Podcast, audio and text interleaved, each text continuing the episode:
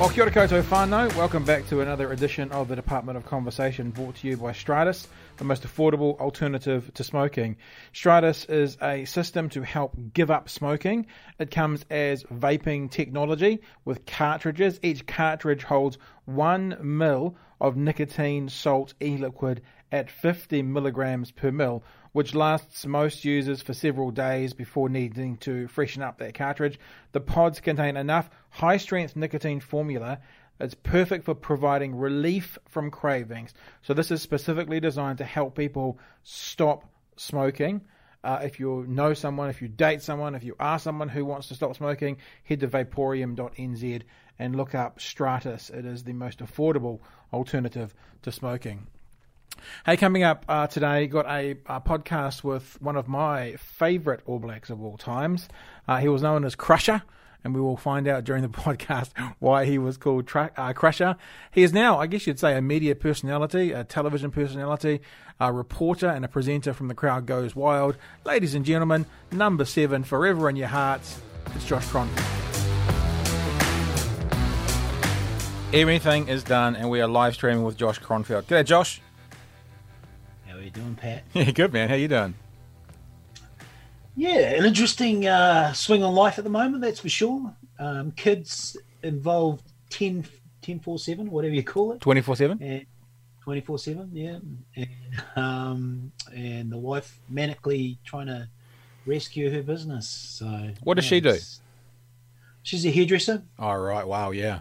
Um, so, uh, COVID level two is distinctly interesting. Yep. And so for the last three weeks, it's been a mad rush trying to get to a stage where um, she can um, be up and running and working efficiently within the new guidelines. Yep.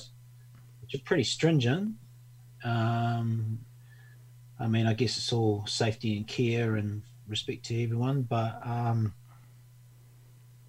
yeah, no, it's been full on, and and, and it's and for her, you know, she's got fifteen odd staff, and right. so that's they're her family too. Yeah, crikey, we deal with all their bloody dramas, and and um, and uh, she's the mum of it all. So uh, you know. Um, so she owns this the salon, the place, and and the yeah. So she's Toni and Guy, and she's pretty internationally uh, involved. Yep. Uh, like and Toni and Guy, with the flavour that's happened across the um, the world, uh, it's been massive impact on them, and so they've been re- they've always been very proactive education, but they've just gone to a whole other level. Yeah, I bet. Wow. It, um, so she's been skyping and Zoom calls most nights, most mornings, across across the ditch, and um, speaking to Australia, Asia, and UK, and they're all coming together and putting, um, you know, just offering this pool of advice of how to manage and and how we move into the next step. And yeah, some ways New Zealand is a little bit ahead of everyone, you know um, in terms of how we're dealing with this next stage. Mm-hmm. But um, obviously, out of Italy and Spain, there was a whole different swing of what they were having to deal with in terms of their lockdown and where they were and how they were managing it. So, an incredible pool of information and education and um, and meantime they've also been doing all this crazy upskilling you know so all their right elites and uh, Bronwyn's from that world. So, like, a, to give you an example of probably my where I sit in the scheme of rugby internationally, um, she's one of their superstars and um, from back in the day, you know. So she's the Dan Carter of that world, is she? Uh, I don't know if Dan Carter would be the right uh, the right version, but um, I'm sure we could. It would be somewhere up there, you know. Like it's funny. I, you go to an. Uh, I've been to a few of their gigs and nobody knows who I am, and uh, and they all know who she is. So it's it's kind of cool. it's, it's it's a bit of a role reversal. It's it's nice, um, but it also I think that's why it's worked for us as a couple too, because you know like she understands what it is to to be in the limelight. Yeah, yeah, yeah. And you know, so she she manages the crazy fans that just pop up and out of nowhere and want photos and want um, some time and they want to say hello and and she so she manages that really well and understands that and embraces it. It's And um. so when I'm when I'm having to take photos for her yeah, it's cool. hairdressing, it's quite it's quite cute. How does that feel for you? I, I, I just to um, kind of echo back what you're saying. It's not necessarily for me, but my old man, uh, part of the Catholic Church, and you know they literally talk about the old boys network. So everyone in Auckland involved in that world sort of knows my dad's name, and he's got a very recognisable name. His first name is Bede, um, and um, my when I was working for ZB, my sisters used to call me occasionally and talk about how it's gone full circle. And all their life they got, oh, are you Bede's daughters? Are you Bede's daughters? And, and it flipped to, are you related to Pat? And it, it happened the other way, and it started going the other way. I never really experienced it, but mum and dad experienced it when they were playing a golf tournament at Mangawhai Heads, and someone saw the surname and listened to me. And of course, I was doing nighttime stuff, so it was all the oldies were listening to me, and were quite chuffed that they got to meet, to meet my parents. And it's funny to have the complete, like you're saying, the sort of reversal that everyone knew the the father's name, and then it started to slow. Even though I'm not saying I had a big audience, but it slowly, slowly shifted, and my my siblings were getting the opposite message. What did it feel like to you to be sort of the the one? Because obviously, especially at your peak when you're in All Black, getting the kids coming up for autographs and stuff. What what's it like? I think it's only that awkward when someone comes up for an autograph and they said not actually for you. No, no. Look, um, I, I think it's fantastic. I, I actually love scenarios where people have no idea who I am. You know, um, you know, I, I, um, I game a little bit. And um, and and since the lockdown, I've kind of probably been uh, involved in that a little bit more than I normally do. and uh, so I've been talking to people in Australia, and, and so, so there's online at one time in a Discord room together. Mhm. There could be like thirty odd people, and um, the chat's always quite intriguing. But they often sometimes get onto rugby and, and whatnot, and, and they're bagging people or talking stuff like that. And they have no idea. wow. You know? So I kind of like that anonymity. You know, I kind of it's it's quite it's quite fun for me when people don't know who you are. You know, because you can just not that I I'd like to think the Josh Kronfeld persona is not any different to what's sitting in front of you now. Yeah. Um, other than maybe in the media light or whatever, I'm a little bit more aware of my p's and q's. Yeah. Uh, I, I try, I try to try to be that person the whole time. You know. Yeah, yeah, yeah. And, Yeah. and I, I don't try and present on one hand this person and on the other who I'm hanging out with my friends. I try and make them the same people a little bit. A little bit. I used to tell people when they used to talk about doing presenting, whether it was TV or radio, I would always say the best kind of a presenter is that they're completely themselves, but it's just like they're themselves on a cup of coffee. There's just kind of 5% more because you've got to be a little bit bigger to do it, but you are basically yourself. It makes me laugh as well to think about yeah, the not being recognized thing. Uh, we had in, his name eludes me, but a filmmaker and a director who made uh, a series, uh, a film about Ed Hillary. And he was a guy who also had the uh, the the lucky occasion to actually film Ed Hillary through the seventies and stuff. So he'd known him for a long time and spent a lot of time with him. And he told a story once of being up a mountain. It might have even been in the Himalayan region, you know, with Ed Hillary walking, and this American tourist came along and told Ed Hillary uh, that wasn't the right way to use a pickaxe, uh, an ice axe. And gave him a lesson, and apparently Sir Ed just sat there gently and let him give him the lesson and thanked him. And, and this guy walked on, not realizing he'd just given the lesson to the guy who was the first up Mount Everest. It was, it it was a hilarious story. but but ever the gentleman, Ed just let him do it and thanked him for his time, and off he went in the sky.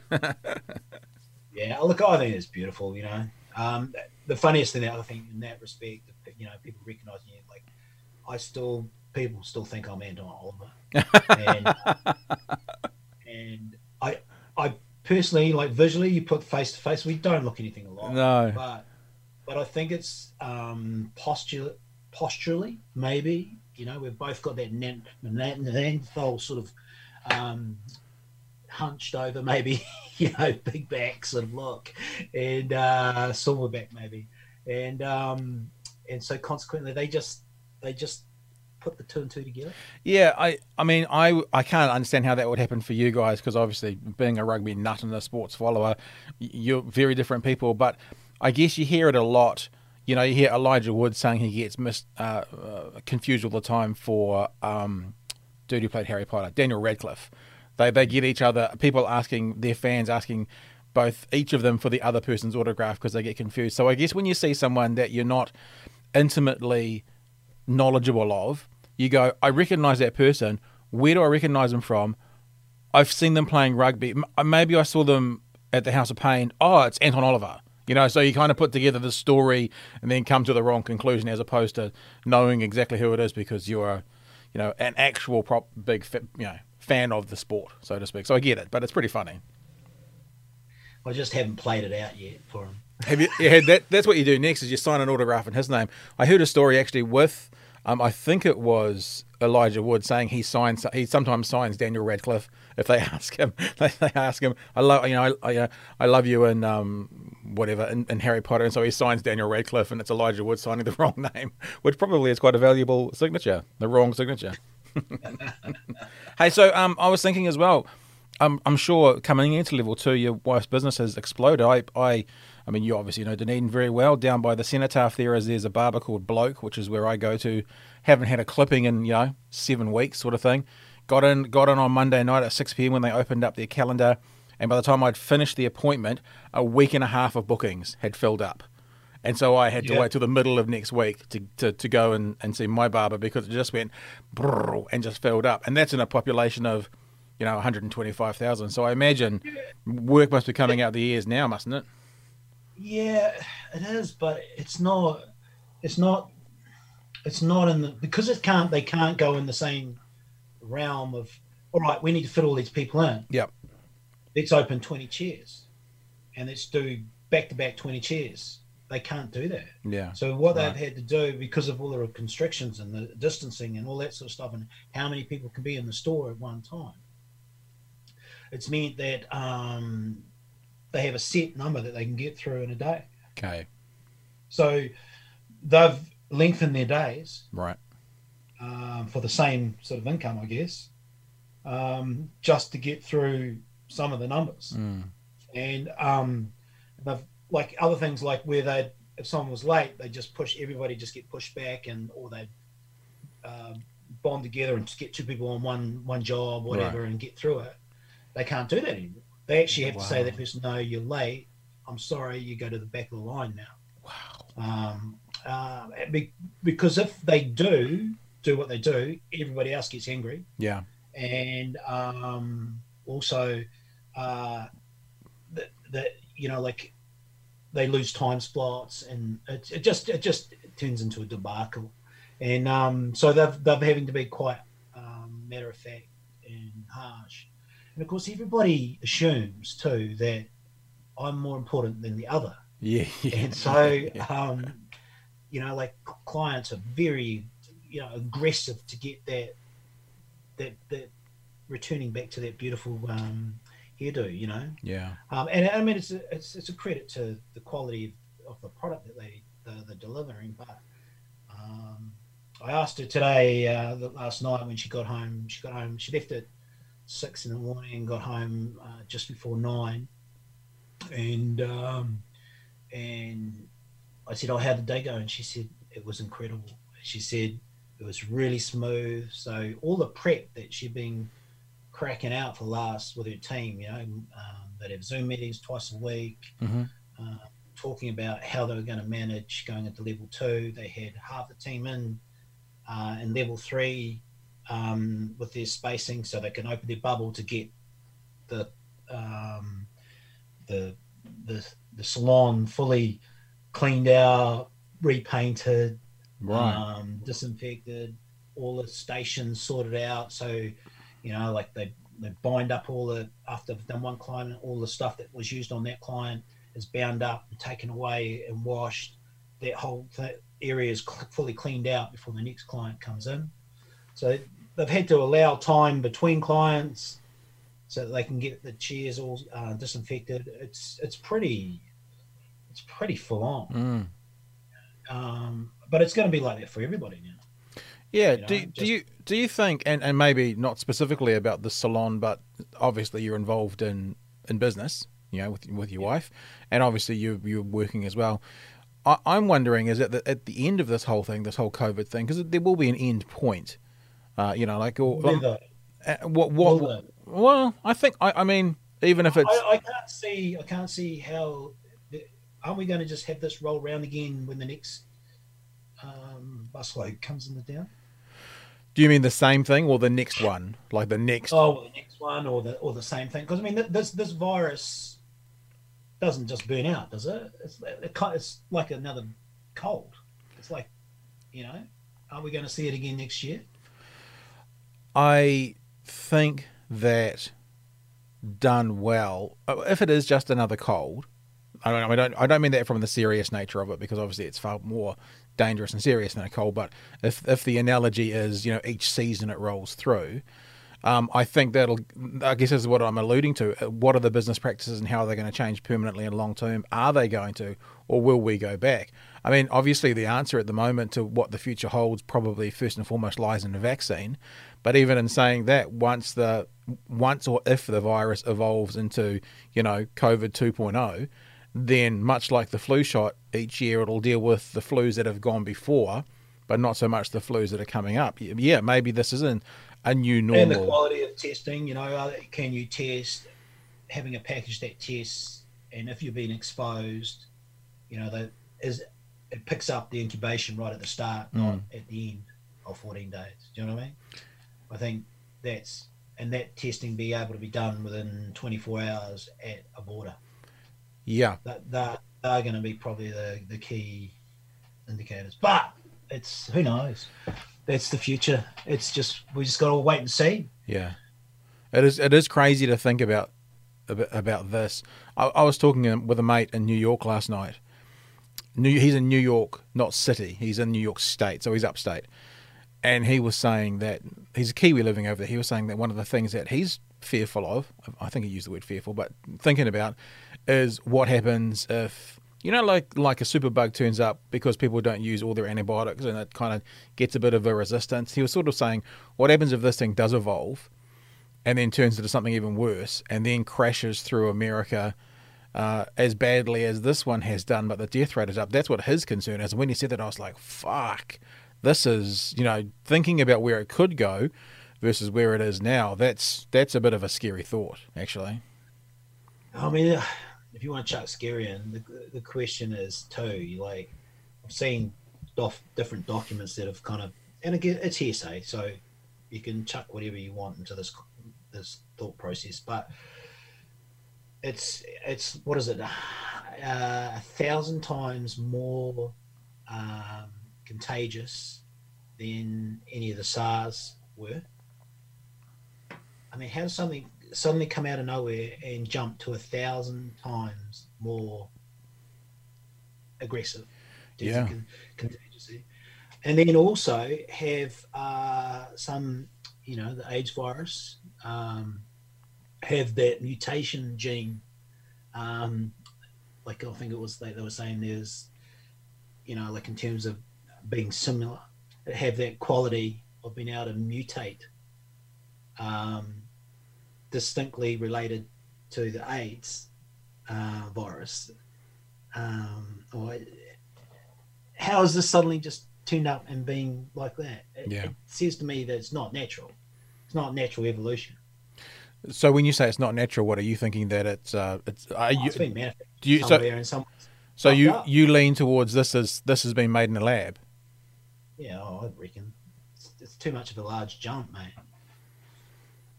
Do you go one step further and say released on purpose, or there's been a terrible accident? Oh, who would release this on purpose? Yeah, whole world's got to it's got to be an accident but again it's the it's the uh it's it's theorizing it's the you know looking in behind the scenes and and and that's that's where the internet opens stuff up you know like both good, both good and bad. yeah, yeah Shit, some I of mean, the some of the conversations I- I've seen always- online. yeah it's i'm always stunned at what i end up reading or don't read as well you know you get stuff flicked at you from different uh, avenues, and, uh, or you're you're online and you're researching something that you want to buy or find or something like that, and you end up on some site, and next thing you're reading that. I'm always stunned at what what you can find. I mean, the, the I reckon the funniest moment that I ever had, and and uh, well, not funniest, but I, I remember when I back in early '90s, so maybe '91ish, '92, um, or maybe a bit, no, actually probably a bit later. It was probably about '93. Mm-hmm. I just started playing for Otago, and I, you know, I was making roads and, and stuff like that, and um, I bought my first genuine computer, like Right. desktop, um, and had it set up there. And, and I remember I'd come home and, and I had a few drinks, and and I wasn't ready to go to bed yet. I was home early, and I thought I'll I'll you know have a play on the computer. So I'm start flitting around and stuff like that. And then at some point in time, I thought, oh, I wonder what happens when you enter your own name it. Oh yeah. Yeah, th- there's, you know, I hadn't really done anything with the net. You know, this is early days and for me in terms of computers. And so I, I typed my name in, and for whatever reason, I went through the processes. There was some photos and there was stuff like that, and I ended up in this chat room, and they were talking about whether Josh Kronfeld or uh, you know or um, Duane Monkley were the better player. Really? Was- yeah, yeah, yeah. And Duane, Duane Monkley was an amazing player, and, and in 1993, he probably should have gone away to the World Cup. Right. I mean, not to the World Cup, to to the UK tour. I thought it was a, it was actually a bit of a, it was just totally wrong, you know. Um, the the, you know, I remember they took Liam Barry and they never played him, and then they had Mike Brewer, who was already over there, end Mhm. up stepping into the role. It was just not right ethically, or you know, pick pick player who's the best in the country and take him away. You know, and they didn't do that. But um, anyway, they they were just bagging the crap out of me. and, oh, like it was it was evil stuff, you know, like like genuinely, like I remember getting off of it and feeling so empty and and and literally destroyed emotionally. Wow. I, I, I it was it was just because I here I was a young person, you know, not really being exposed to any social media at all at that time. well, yeah, it didn't exist. well, it didn't really exist. No, that's right, and not really having an understanding of who I was as an as an individual yet. Anyway, you know, I was just come out of uni, uh, kind of. I'd, I'd been that person in university. I was now working, Yep.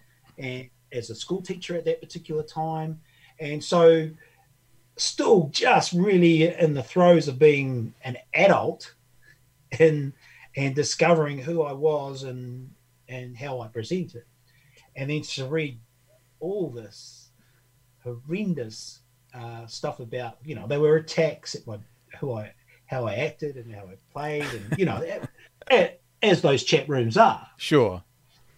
I- and um eh, but it devastated me. So I, I, I've kind of worked on the, the the process of ignorance since then. I don't read or listen to anything. I- you hear people often say, profile people often say, "Gosh, if the internet was around when I was going through, like you know, stars of the '80s and '90s, if the if social media was around, it's it's kind of hilarious that what people can relate to today, profile people, be them athletes or you know, celebrities or performers or whatever, and they get shit via Twitter or Facebook or Instagram. You got lit- literally the first time you got on on the internet and you got it 30 odd years ago 28 years ago that's hilarious. I mean I, it's, I, I can remember the days you know you'd fire up your 486 you'd load up uh, netscape and take you seven minutes to get on the internet with it chirping away there in the background.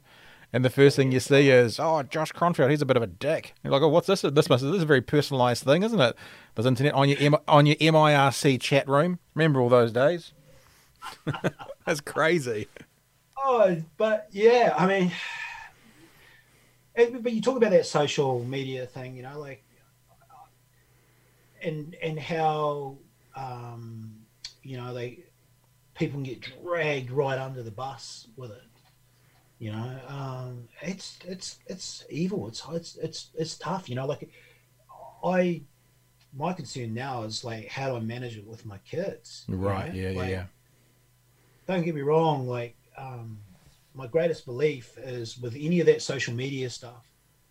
Um, if you present yourself in a positive and you're open about how you are and what you think in your life and you and you're constructing uh, a constructive um, and positive in terms of how you um, talk about stuff mm-hmm. um, nine times out of ten and you're open to saying hello to people and shaking hands and and smiling and waving and, and recognizing people around you nine times out of ten whenever any negativity comes out you walk out the other side really, really well. Yeah. But that's me as a strong individual now who knows where I sit in the world. But young kids who have no idea where they are or who they are or what they present or represent, that's it's it's I don't know. I just don't know how to manage through that minefield. You know? There's a um and I've talked about this a dozen times on this podcast, people will be getting sick of it. But there's a very, very, very, very good clip on YouTube by a guy called Simon Sinek, and he's talking about millennials in the workplace. And I would suggest anyone, it's probably 18 minutes long in total. I would suggest anybody go and look up Simon Sinek. I think it's S I N E K, Millennials in the Workplace. And he's sitting at a chair with another guy interviewing him. And I show it to my kids quite often because there's about an eight minute chunk of it, which is talking about these things talking about these things and talking about what they do to your brain and talking about how, you know, they're designed to set off the same synapses in your head that alcohol and cocaine do and all these things that come with it. Um, as, as, a, as, a, as a parent as well, I think this is where we need to come in although you know an 18 or no 18's too older 14 year old will often know more about the internet and what to do and where to go than their parent does in this day and age which has sort of always been the way the teenagers have sort of led the technology revolution but um I think it's okay as a parent as well to go we need to figure out how to navigate this safely you know, in the old, old, old, old, old days, if we were jumping on a boat and going somewhere, we would find the path that was safest to get from point A to point B. And I think that's no real different today when it comes to things like the internet, social media, and technology. We didn't allow our kids to be put on things like school uh, websites and that kind of stuff. They could say, you know, child X from room 13. Um, that would be fine, but we wouldn't have child X and the surname from room 13. And it was quite simply because my kids, your kids, the gen, probably Gen Y, maybe Gen Z are the first real generation that are going to have a digital footprint their whole lives. And I was of the opinion, as were my kid's mum, that they didn't need that footprint when they were eight. You know, they could wait till secondary school to start their start their footprint off. And I just hope that as parents, um, generally in society, we still have enough, maybe, nous about us that we can go you know, I think in society sometimes we kind of go, oh, you know, this is just what all the kids are doing. We just, you know, you know, and they give their eight-year-olds a smartphone. I'm just like, I, th- I just, I hope we can be smarter than that. And the thing about the Simon Sinek clip, which is amazing, is when he relates things like these smartphones to alcohol and how it works in your brain. He basically says you wouldn't open up your alcohol cupboard to your 11-year-old and say help yourself, and he kind of encourages to treat it the same way, which I think at the very least is worth at least taking on board. Some people will disagree with them, some people won't do it, but it's worth watching and having. I think more knowledge is always better than less knowledge, in my opinion. Well, my youngest is 10. Um, he does all the troubleshooting for his mother. Yeah. you know, like from Zoom through yeah. to everything. He's he uh, the oldest will have a, a um, will set it up for his younger for the younger brother. The younger brother just doesn't have any idea or concept with, with the technology, but the oldest has embraced it. And I remember when he was eight, he was um, already talking about getting his his own iPhone. Right. And, um, and I said, no, no, you're not having a phone until you're 16. yeah. And dude, that went down like a lead balloon. Yeah. You know? um, it, it, and I just don't know. I, have not been able to understand um, why there's such a drive to have a phone. You know, it's just it's kind of astounding. I, I mean, I guess I get it a little bit. I remember um, back in in the uh, again we go back to the early '90s when um, a telecom I think came on board with the All Blacks and they gave us all out the the, the wee Nokia bricks. You know? Yep. And and with an account and all that sort of stuff. And uh, I left mine in my box for about I don't know maybe two months. months. it was at like some launch at the start of the year, so we weren't getting back till June or whatever. And um, and I carried on doing what I was doing, surfing and playing footy and and, and, and going to work and and um, anyway, they uh, suddenly got this um, this phone call, and it was and they said, "Where have you been?" I says, "I've been here," and and you know they says, "Well, we've been trying to get hold of you for the last month," and and uh, I says, well, what do you need? And they told me, and I says, oh, okay. And they go, where's your um your phone? I says, oh, I haven't opened it up. and, and they basically bullied me in, and then I realised the reason why they'd given me because it meant by having the cell phone, they could get hold of me whenever they wanted. Yep. And also, once I was tied to it and started texting and all that sort of stuff, you know, that was my world. You know, so I hate phones. I, I, I, I, I, last I last on social media maybe once. You know, two weeks on Facebook I managed. Right. And Instagram has been a lot longer, but again, I just go through. Oh, I'm really good, I'm really good, really good, and then for another week and a half. I remember Vodafone bringing out an advert, and I can I can remember it really clearly because it kind of echoes what you're saying where they were talking about, you know, it was this big thing about, you know, you don't have to have an office phone anymore. Don't worry about office phones. We'll put everything through to your cell phone. Your office will be with you 24 7. And I went, fuck that. I don't want my office with me 24 7. I want to be answering, and I mean, this was this was maybe the late '90s, and now we kind of all do have our offices with us. But the initial reaction was, "Be tied to your workplace permanently. We can help you with that. Isn't it great?" And I just thought, no, it's not great. It's not great to to to sort of do that. I mean, it's very different now because I've got clients and I've got people I help with things and they call me often, but you know, there's still boundaries. I still go out with my kids and I leave my phone at home. Um, I still, you know, will have it charging in the bedroom if I'm out in the other room and if it rings, I don't answer it. You know, I'm I'm very good. In fact, my kids, I drive my kids crazy. I'll show you because I don't know if you can see the messages down there. You see the little red line by the messages? You probably can't see it. Anyway, it says yeah. 209 so I've got at the moment 209 unanswered text messages because, you know, saying goodbye at the end of a message or responding to someone immediately is not necessarily always important. But yeah, it's it's the technology is amoral, right? It's neither good nor bad. It's what we do with it. M- my kids, for example, my my two at high school have got phones now. And when they were at intermediate school, we got a, a third phone for the house, and we called it the whānau phone and the whānau phone was available. So like when they were in intermediate school, let's say they went to an event, they could take it with them, but it wasn't theirs. Um, and but when they got to secondary school, they got phones. But I say I, I say this kind of thing, and people go, "Okay, boomer." That whole tra- I'm, look, I'm first of all, I'm Gen X, right? Let's just make that clear straight away. But I we have restrictions on their phones. When they're at my house, they don't charge their phones in their bedroom. They put them out in the general space. They don't have their laptops in their bedroom. We've actually got a, a thing on the phone, an app on the phone that restricts some of their use. It can they can use their phone for an hour and a half a day, and then it basically turns their phone off to being a dumb phone. And I'm just like, yeah, okay, look, people might think that I'm heavy-handed and a bit of a bit of an old, yeah, bit of a boomer with that kind of stuff, but I, am not going to open up the alcohol cup and just go help yourself. It's not actually beneficial to that that um, developing mind. Oh, look, I think it's good. Like, um, I think it's really good. Like both, both my boys, they will come and ask uh, if they can get on technology. I mean, they're on technology now. Same. Because you open the door, there's silence. There's yeah. no noise. Yeah, yeah, yeah, yeah. yeah.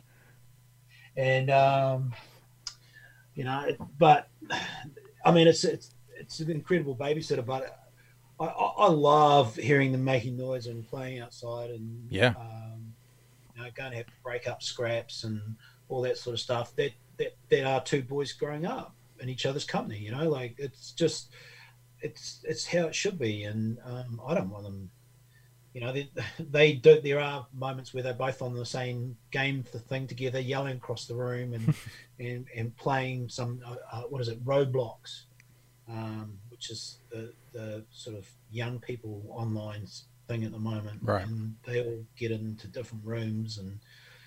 Um, from my oldest, it's his world. He's a techie. He's techie.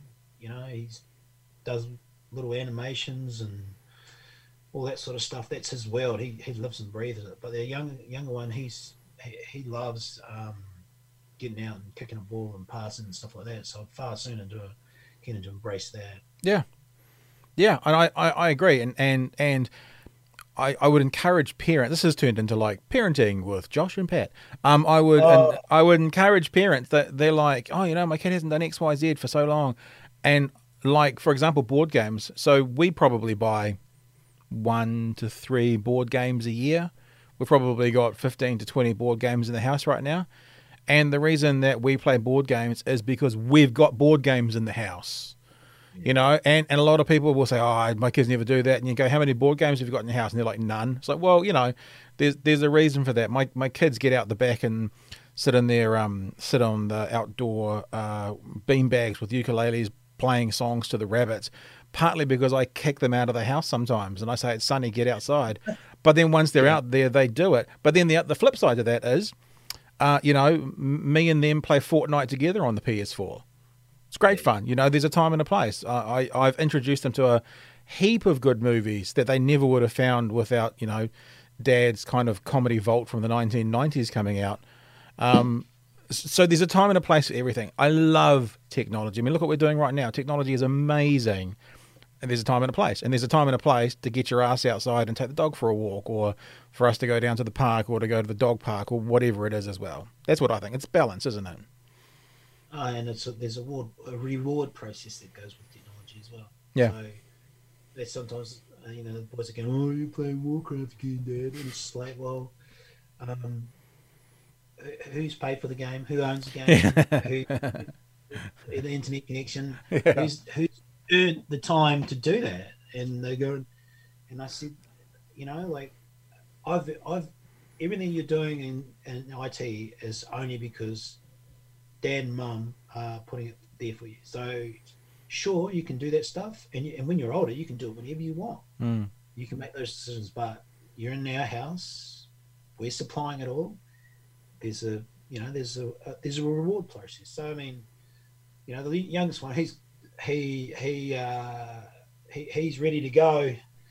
Oh, if get, if I say you get this job done, can I play PlayStation after I do that? Dad? Yeah. Or can I get on IT? I go, yeah, actually you can. You've been a good you've been a good kid, you know. So there's that there's that sort of incentive that comes with it as well. I don't know if that's good parenting. I don't really know, but Nah. um, you know, we we mix and match. You know, um, got I, I love going down to Raglan and the uh, with the the family especially, and um, we we still have the broadband that gets in there, but you don't. There's no um, Vodafone and Telecom don't quite make it to us Nice. where we are. Yeah. So you, I mean, if you want to walk, um, you know, half k up the road, you can get reception. So that's kind of cool too. People go up check their phones that way. Yeah, that's nice. But obviously, you know, now that WhatsApp and all that sort of stuff, it makes um, you still accessible in some respects. But it's such a nice place with the view and the environment and the, the vibe there. That's just you know you chill and you relax. And, so we're about to Ra- we're about to Raglan. Didn't you go? You're further around by Whale Bay. Then are you out that side? yeah, we're in Melbourne. Yeah, nice. We, I was lucky enough when um, when we've got sort of my first lot of money with come through. Um, I bought a. I, I had my, my first house in Dunedin, and then once I'd done there, I, I, I had great parents. They took us all the way around the world, and and we did lots of crazy. I mean, when I say the world, New Zealand, and you know, seen most of New, the North Island as a kid um, via house buses and tenting and camping and stuff like that. And so, um, and then I, a couple of times I got to go um, and stay at uh, family or friends' baches, Mhm. you know. And I and I thought I, I always wanted to have a bach, you know, for the family. Nice. And so, when I kind of got my first house sort of sorted and and then the next lot of cash was coming through. It was like, well, what do I do with it? And I thought, I want a holiday home. And then it was like, well, do I get a holiday or a home that's just up the road? Eh, Or do I get a holiday home so that when I go there, I'm on holiday, you know? I, Right. I'm stuck there. And so, because Raglan's a long way away from Dunedin. So you were living in Dunedin and bought in Raglan. Yeah. Holy shit! That is that's a that's a that's a few days to get there. Yeah. Yeah. Which is cool too. Yeah. Which is cool too. I mean, I, I I'm in Auckland now. Yeah. But I always envisaged that I was going to be living in, in Dunedin, and um, and my thought process was right. We're up, month off, Christmas time, you know, school holidays. We're we're buzzing up there, and we take, you know, or uh, a week to get there. Right. You Yeah, know yeah, what I yeah, yeah, yeah. we do the roadie. We stop off and kids check out bits of New Zealand and stuff like that. And it hasn't worked out that way. You know, I got uh, attracted to a bit of Auckland skirt and then uh, and I got stuck there. But um, you know, it, uh, it it's you know, it's different. But we love going down there. It's just it's such a neat place. Yeah. And when people come in, I say, you know, you realize if you're not on your social media shit, you're going to spend the entire time sleeping, Yeah. doing stuff. yeah. Yeah. They they all go, "Ah," but when you get there, just through the design of the house and and the constant of the sea just rolling through, um, sure enough, come two o'clock, they're snoozing on the on the on the couches or out in the front and the lounges, and yeah, Yeah. everybody's everybody has that siesta sort of timeline, and um, but we're all up early still in the morning. You know, might have late nights, but still getting up because you know, dad dad's climb out to get in the water early before try and beat everyone in the water. You know, it's It's the life. great. It is a lie. And also, I guess thing living in Auckland, like I grew up in Auckland, and our holiday place was Mangawhai Heads, which to people Oh, who don't know are, are an hour and a half north, whereas Raglan's you know an hour forty five, two hours south off, Uh, off from Wellington. for us to be for us to be at the house from home is two hours. Okay. Um, Yeah, but it's, it's easy two hours, and probably with that new motorway, mate, they've just shared put in. It'll be it's probably probably taken a good fifteen to twenty minutes off it. Nice, mate. There's a big difference between going to your holiday place if it's an hour forty to two hours. Just that difference seems to make it feel like you could almost do it in a, in a day trip pretty easy. Shoot back up to Auckland for a day's work and come back again in the same day, pretty easy.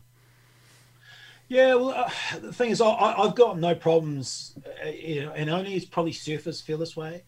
I've got no problems driving four hours to go for a surf Yeah, right. if I know it's going to be pumping. And skiers as well. Skiers they go down to the mountain for the day. It's it's it's just what you do, Yeah, you know. yeah. If that's your, your love. Uh, I can't remember the last time I was on snow. I need to sort that out. Hey, um, speaking of kind of technology and stuff, um, when we were talking last week, uh, you, were- I, I didn't, I wasn't aware of this, and I, I, I, I, I don't want to apologize. Actually, I used to always hate those people when you said what you did for a job. And they go, "Oh, I never listen," and like, oh, "I don't care," um, but I, I wasn't aware that CGW was still going. So, what's happening with Crowd Goes Wild at the moment? What are you guys actually doing? Yeah, so man, it's it's, it's like media have just been absolutely sideswiped by this COVID thing, and um, but um, through the oh, I guess the genius of of Rick Solizzo Mhm. and um, James uh, Copeland, who- who co sort of produces, and um, and also um, Andrew Mulligan and um, and James McOnie, um, we've managed to create an online sort of version of it, um, which we do just two shows a week, and then they fill the rest of the week's shows with um, historical stuff. Mm. and um yeah like and it's it's great because it's mean we're important to sky.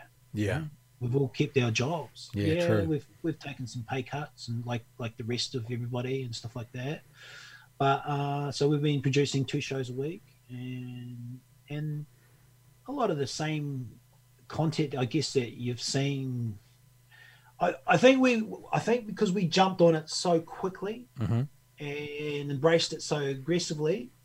Um, it felt like when we saw TV One and TV Two uh, TV3 doing their news and their their versions of of of how they dealt with it felt like that they were copying us. Right.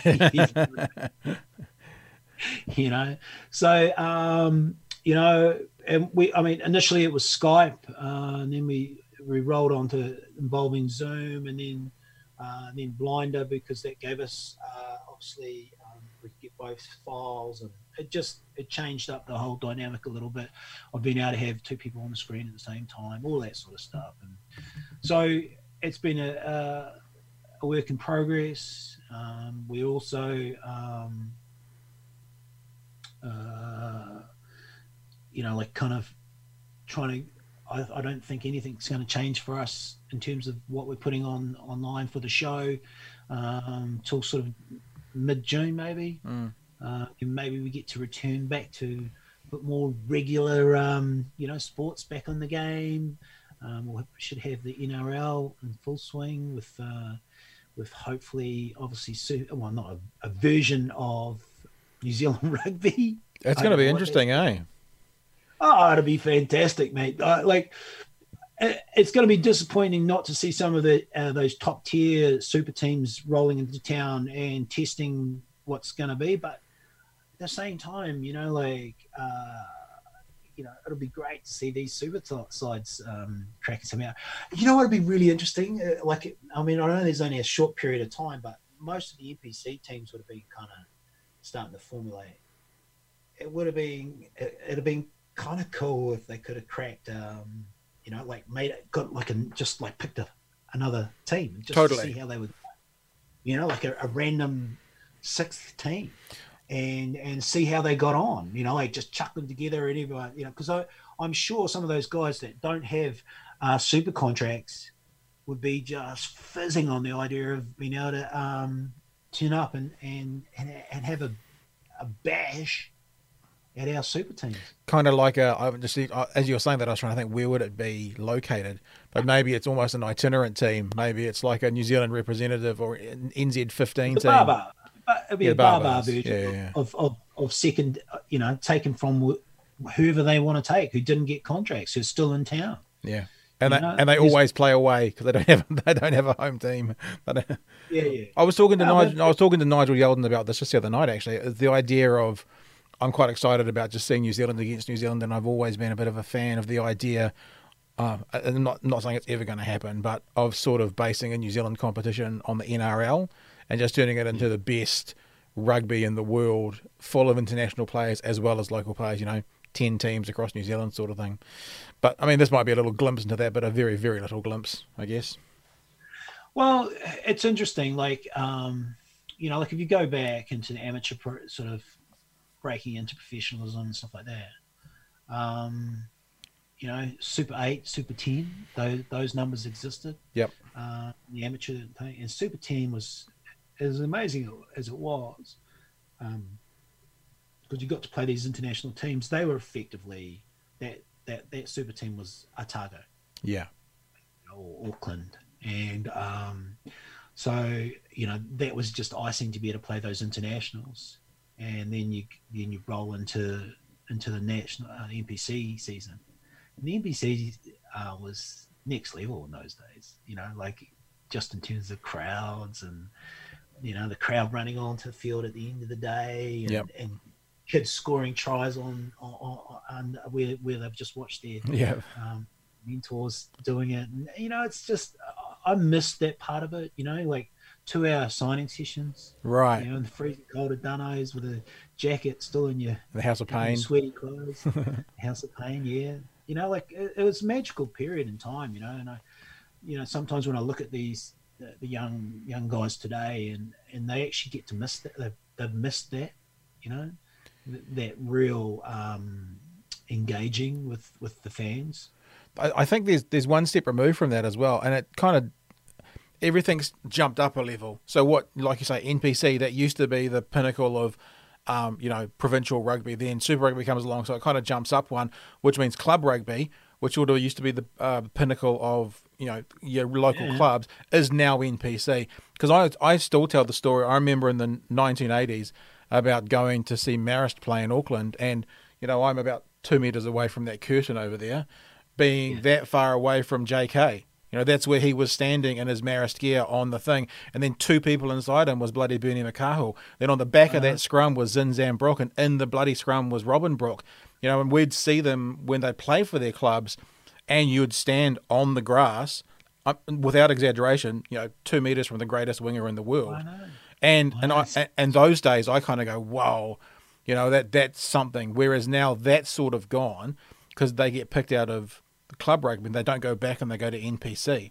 And then they get picked out of NPC and they kind of don't go back well, and they go to Super Some of them don't even. Some of them don't even don't even make club club rugby. Yeah, right. Straight out of school, you know, into a super situation, you know, because of uh, I guess that whole um, what do they call it, where the, development squad situation, you know.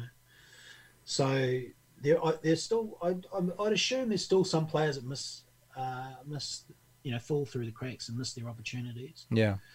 Um, and and never become super players who probably would have been good super players, but um, I'd say the current system doesn't it allows for more guys to stay in the system longer to go through. But a lot of those players now, especially in club rugby, yep. they go, "Well, I'm not going to make a, I'm not going to make it into Super and NPC, so why should I play club?" But they were often the stalls, you know. Yeah.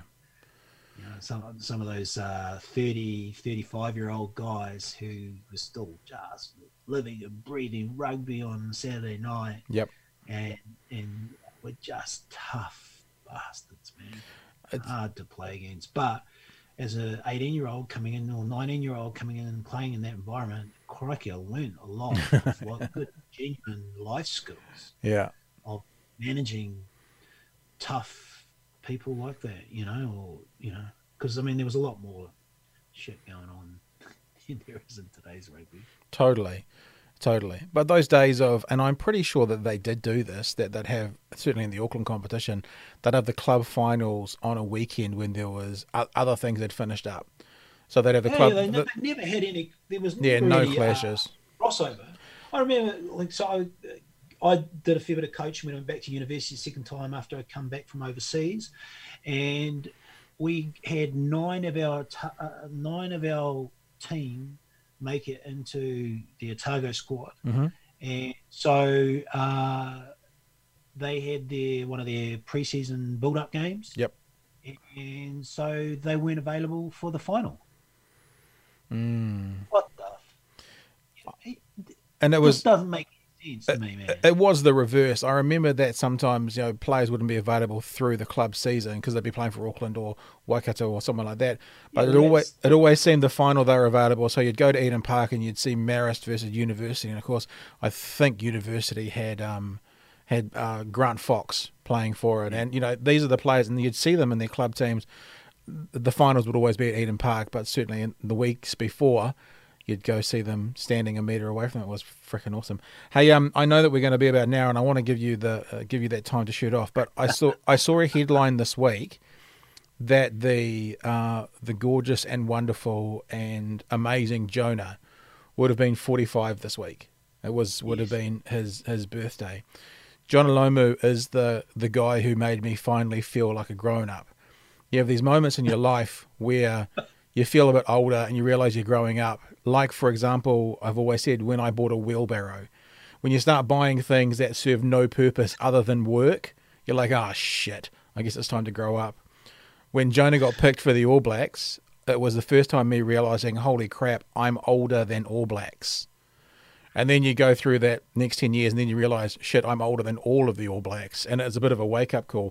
But you, I was just wondering maybe if you had anything, you know, you played with them, um, I still, you know, he's every time I see an image of him pop up or something, I always go, "Oh, is there anything you want to share about Jonah before we, we say goodbye and you get back to your kids oh, playing look, Fortnite?" I, I guess it was a bit of a sign of the times for me. You know, I feel privileged.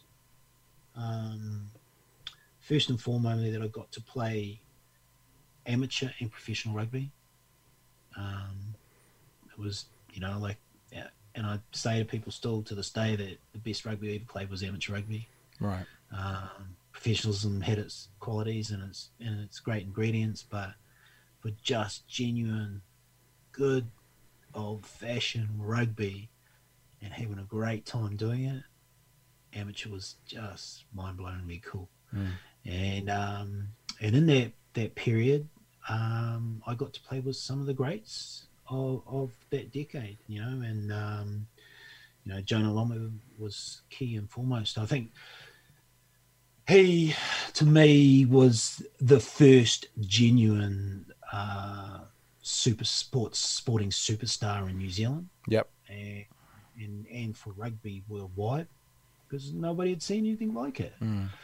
Uh, th- this was the guy. This was a guy that was the size of a South African lock, and you know, um, most wingers would have been at their biggest 100 kg in any one any one place in New Zealand, and this this kid was you know um, at that time was clocking 118 or something like that, and when he'd have a season of eating too much, something in excess of that, you know.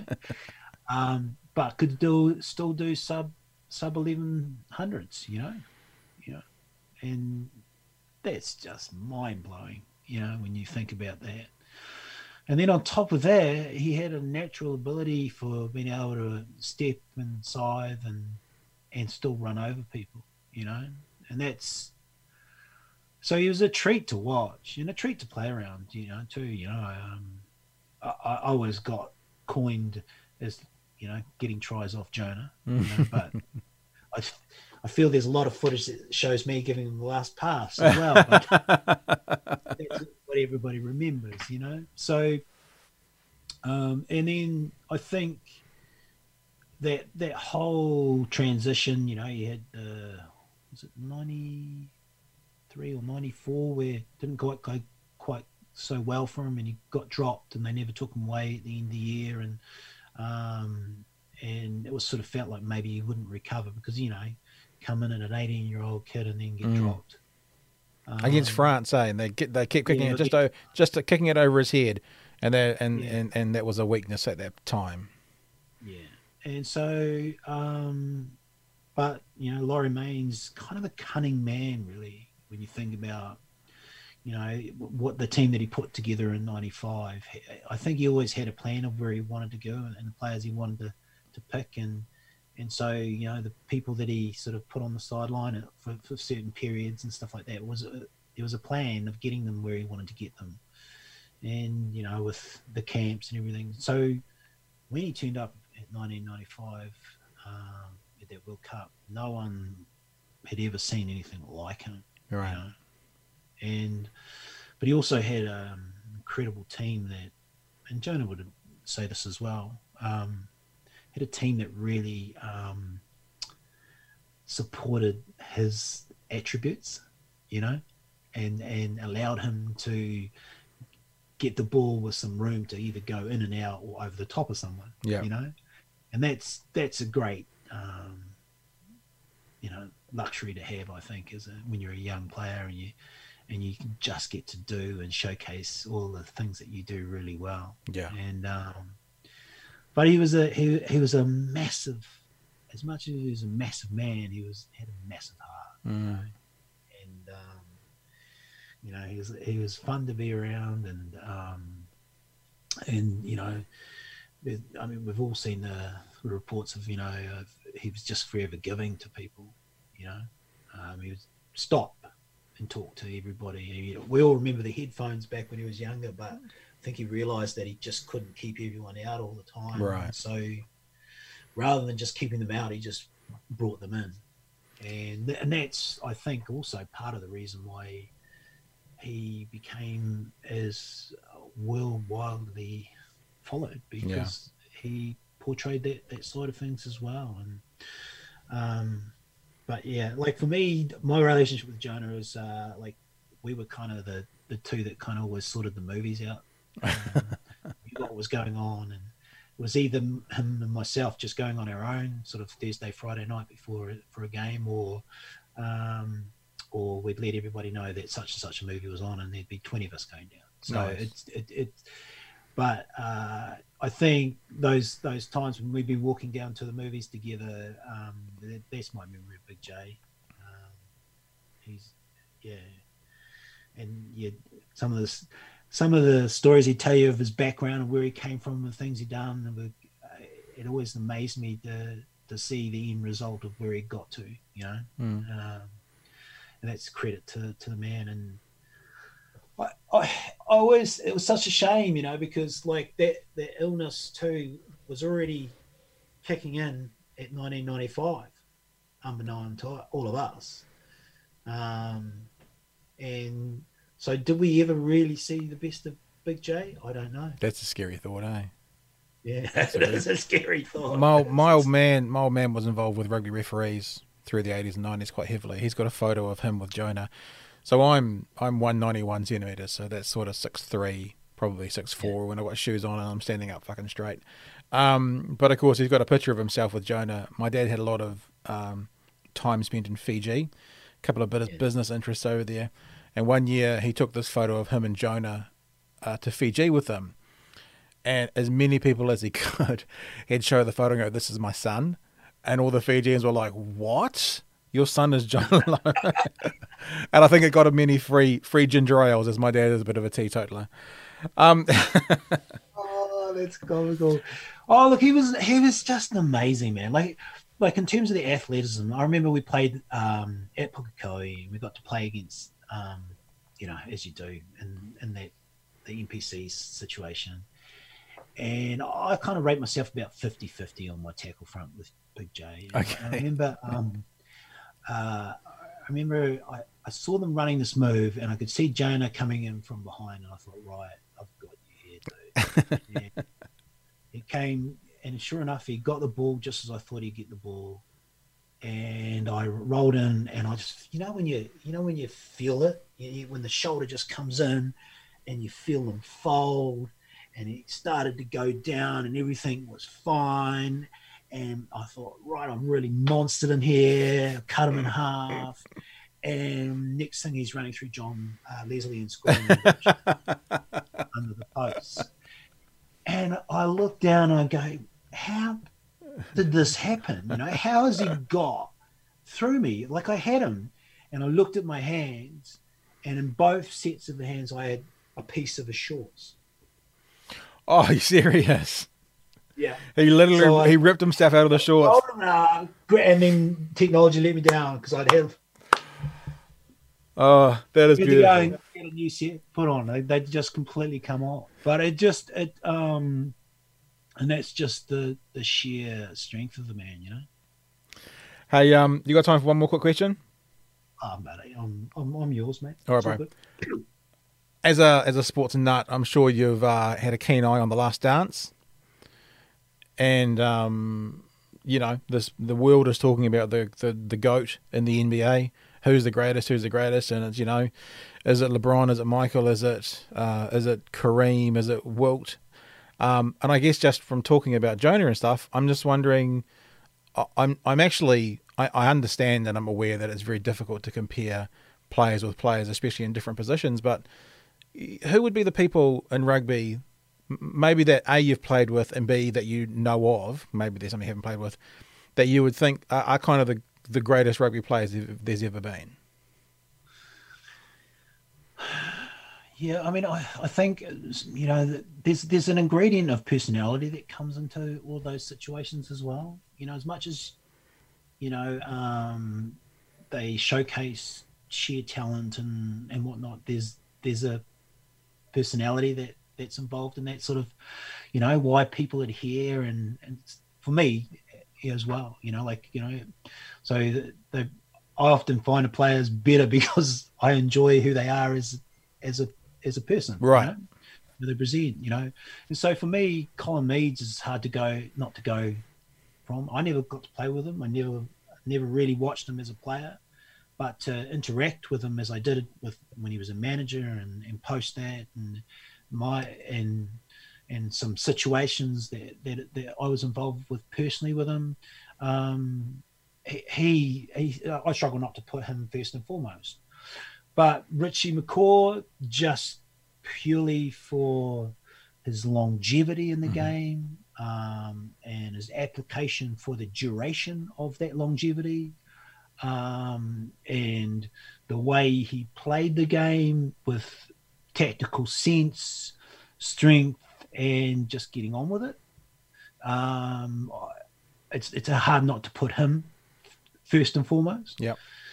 Um, but then it's like, well, he was he was a workhorse and, and, and skillful in his leadership. He, that he's kind of up there, isn't he? But mm. then you go, wow, is rugby about that, or is it about someone like Jonah?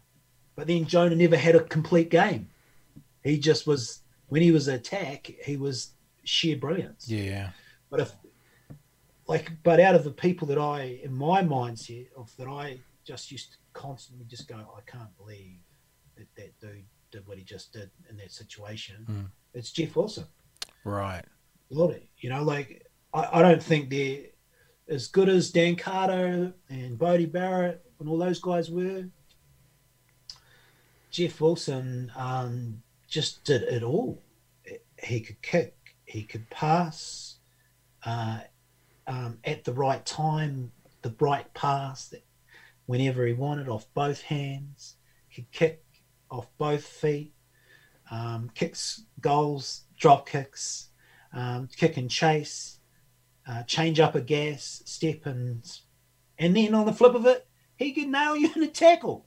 You know, he just did it all. And um, you know, bar uh, one moment in history where he probably could have made himself uh, in in in the Jonah status when he could have won that game. Is that Gregan's tackle? Yeah. Gregan. That's probably the only moment in his whole career. Um, but how the did he get there? Yeah. to even try and score the try. Yeah. Everybody forgets that that part of it. You know. Um, yeah. I.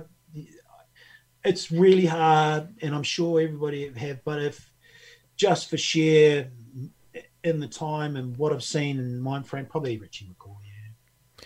Do you have a player that you can think of that you liked watching most of all? Because I, I straight away when I'm thinking about the greatest player, I'm going, actually, you know who I liked watching most most of all, and that was the Paekākāriki Express. I mean, just watching and just seeing I mean, it's interesting. I'm thinking about Colin Meads, and I'm kind of going, you know, he he's similar to actually Jonah, and actually people had never seen it before. I've got that image of him with you know running with what the ball in one hand, just down the sideline like a winger as a lock. And I'm thinking with Christian Cullen as well that, I I can still remember. I I I think it was Samoa. It was one of the island teams with his first game, and he got hit in the hardest tackle I've ever seen in my life, and he just bounced back up and kept going. Like I thought, okay, this new kid's playing okay, he's no longer playing. He's now finished his All Black career, and he bounced back up. And something about the speed and strength of that man. I've I've recently looked at a, a, highlights package on YouTube of Christian Cullen, and I go, I think he was the person I liked watching most of all, of all the All Blacks I've watched and rugby I've watched. Yeah, Crowbar was um, definitely next level when he had ball in hand. You know, um, he took options that other people couldn't see, and that's probably the for a guy that just slept all day and every day while he was playing. Um, it used to stun me how he'd just suddenly wake up and just have all this energy, you know. Um, he was next level. Yeah, I don't know. Like it, it, it, he was, he was great to watch. But I mean, I suppose I spent more time um, when you're playing with him. It's your appreciation is quite distinctly different to right. to watch. Um, yeah, I don't know. That, that's a that's an interesting thing. You know, like actually watching someone. I've never never really thought about that. Um, I probably I'd, I'd it would be other sports that you know. All right. That that I would formulate that watching thing, and and it's it's hard from in that period when I was uh, there, like in terms of Kelly Slater, it's, it's hard not to figure his name in, and then and even Michael Jordan. Crikey, man! Yeah, I watched that that from when he started to just being next level, and it, you just expected him to take the clutch shot. Yeah, you know, every every time, every situation, you just expected it. Yeah. There was no reason not to. Yeah. You know. Um, I th- and I think that's the reason. I think that's the reason that he's um, not even arguably the goat for basketball, but is the goat. Is that pretty much all the other players who are in that uh, conversation, be it LeBron or Kobe or you know um, Kareem Abdul-Jabbar or Magic or Larry, or maybe Larry. Larry Larry might equal. I was going to say the the one difference is he's the one with the ball in the last play every time. The other players, they may haven't they may Larry Bird is fair to say Larry Bird would always be that person as well. So we'll put we'll put those two other people who would always have the ball in the last play, whereas all the other players they would feature in the last play, but you may not expect them to make the last play. But for Michael and for Larry, those were the two guys who you did. I think that's one of the ones that elevates certainly Michael, but the two of those maybe above some of the others when it comes to that conversation. Like, and to be honest, like I don't know if there is a person like that in rugby. Yeah, it's true. That's fair. So, so, so Um, if you use the same thing, if you're if you're 25 meters out and you have to score a try, because actually you're not going to put it in the hands of a Kees Meeuws, are you? Because that's not his role in that job. His role is to set a platform so you can give it to someone else to try and cross the line. So maybe it's not even a fair analogy of the last play. No, but I mean, the only person I could think of in that situation is Goldie because I don't know how many times he did it for us in Otago. You know, he just I don't know something out of nothing. You Yeah. know, golden touch. That's that's why it was cool. You know, it was called Goldie. It wasn't really because of his locks. It was because he had the golden, Golden touch. touch. And you were called Crusher because what? Jonah Lomu crushed you and left the my, in your my hands. nickname, my nickname's hilarious in some respects. So, um, way back when I first started playing uh, with with Jamie Joseph and Arran Pene, and and I guess we might we had a bit of an impact in that '93, and it was quite. Um, you know, like oh, who's this kid, and, and look at what this this trio was doing because we were playing the game distinctly different to any other uh, loose loose trio pairing. You know, um, just because of the traits we each brought. Yep. Um, and uh, this guy came and did an interview, and he interviewed us all for about 15 minutes, I think. Uh, and then he wrote this this story up, and it was in some magazine. And, and I remember when it came out, um, he said uh, he had the boys' nicknames. He had JR, which uh, for Jamie Joseph, obviously for JR Ewing, he's the boss man. Mhm. Um, and I, I can't remember it was it was either Fetanui or Calfhead um, for uh, for Arran Pene, obviously because he's got a big head. uh, and, and then um, and then they hadn't asked me about the nickname, so they just invented one, Oh, really? Uh, and they said they put Crusher because of his bone jarring tackles. yeah. And I remember reading it and going, "Oh, that's you know," because at that time, um, the the coach um, Gordon Hunter had nicknamed me the kid, and you know, and I was the youngest uh, member in our four pack at the time, Mhm.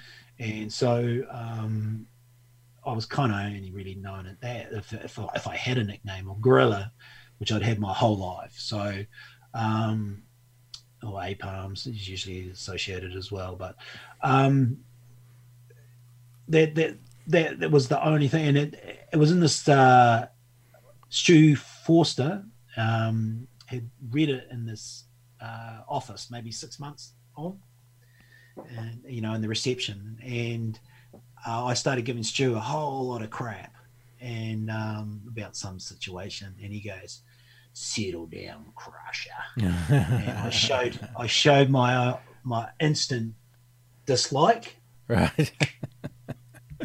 Boys that- are on it, And that's why it stuck. it. That's it. And I, I knew it was a nickname when uh, the fans started calling me Crusher Right. because calling getting called Crusher was just those boys of twenty six odd or thirty or whatever it was in those days um, that called me. No one else would call me that. And uh, and then all of a sudden the fans started calling me as well, and um, so I was Crusher, and now I embrace it. You know, like I, I remember that's that's why my emails kind of has has that in it, and uh, rather than my name, mind you, that's simply because when I try to get I, I think I tried about three versions of my name back in the day. Yeah, It was already gone. Really? What? Yeah. But people used to do that, didn't they? They used to um, Steal names. Yeah, yeah, yeah. try and seal, uh, sell them off to you and stuff. But I don't know. Well, so hence, Josh, it's been a it's been an utter pleasure talking to you. I I feel your um your your your whatever platform you play on, your PlayStation calling you, afternoon with your your boys, whatever it is. yeah. Well, I, I, I'll be lucky if I can get on it. uh, Getting those kids off it. It's it's a different world, man. It is. It's. Hey, it's been a blast. I've I've been looking forward to this chat for a long time. So thanks for giving us some time today. And um, dude, we're always here in, in lovely Dunedin. Next time, maybe I won't be in my bedroom, but I'll be in my new studio downstairs. That'll be the plan that we're building this weekend, hopefully. Fingers crossed. And um, yeah, always a pleasure. Tell people um, about if they want to interact with Crowd Go Wild now. What's the best way to do it? Um, obviously, we've, we've got our own Insta. We've obviously got Facebook, and uh, Tuesday and Thursday nights um, at 7 p.m. on Prime. It obviously gets uh, re-shown on, on Sky Sport as well. Uh, at all the different sport channels at different times, and but I couldn't quote those to you, man. But if they want to see the actual episodes you're doing at the moment, Tuesdays and Thursdays are the two nights they're going to. Yeah, yeah, yeah. I usually crop up on either one or the two of them, so it's it's yeah, it's good fun. A good crew. We have a great time doing what we do, and uh, we don't mind laughing at ourselves. Sounds good. Hey, Josh, thanks for your time, dude. It's been a blast. All right, team, that's us done and dusted. Uh, Josh Kronfeld, thank you for your time. If you are keeping track of what we're doing and what we're about, we are fast approaching the 100th episode of the Department of Conversation, brought to you by Stratus, the most affordable alternative to smoking. Head to vapourium.nz to find out more about Stratus, but basically, it's a vaping system to help stop smoking. So it's designed specifically with a little bit of nicotine in it to help people um, waylay their cravings whilst they're getting off cigarettes as they are transitioning away altogether from those disgusting cancer sticks. Um, so yeah, we are fast approaching the 100 episodes. Now, what's happened here in the Department of Conversation is we've had to and needed to because of COVID 19, because of uh, financial situations, give up our studio in central Dunedin. You know, if you've been watching the video episode of these podcasts, and you can probably hear it in some of the audio, that we've been doing Zoom conversations for the last little, little while. That's because of COVID locking us down. Uh, so we've been doing it from home, actually from my bedroom, uh, which you probably heard me say about a million times. I'm sorry, I'm a bit, uh, bit like a stuck record on that. Um, so what we've actually done over the weekend is built a studio in my house, and we are now in the process of moving all the equipment from the central Dunedin studio to my house. So uh, this upcoming week, uh, we might be a bit quieter on the podcasting front whilst we reset up the studio. However, I'm looking forward to seeing who is going to be our guest for the 100th episode. And that's not a sneaky little tease, like I've got someone lined up. I have approached a couple of people, but there's no one booked in yet for the 100th podcast. Um, but that's coming up, let's say, in the next seven days from hearing this. Of course, if you're listening to this in 2022, it'll already be done. Um, so, yeah, thanks again to Josh Kronfeld. Listen out for what's coming up in the next week to 10 days for that 100th episode, and of course, the episodes before that as well. And uh, once again, thanks so much for joining us. Really do value and appreciate you listening to us. If you're listening to this on iTunes, a rate and a review would be much appreciated. Helps us go up their algorithms and get found by other people. But until we see you next time, hooroo.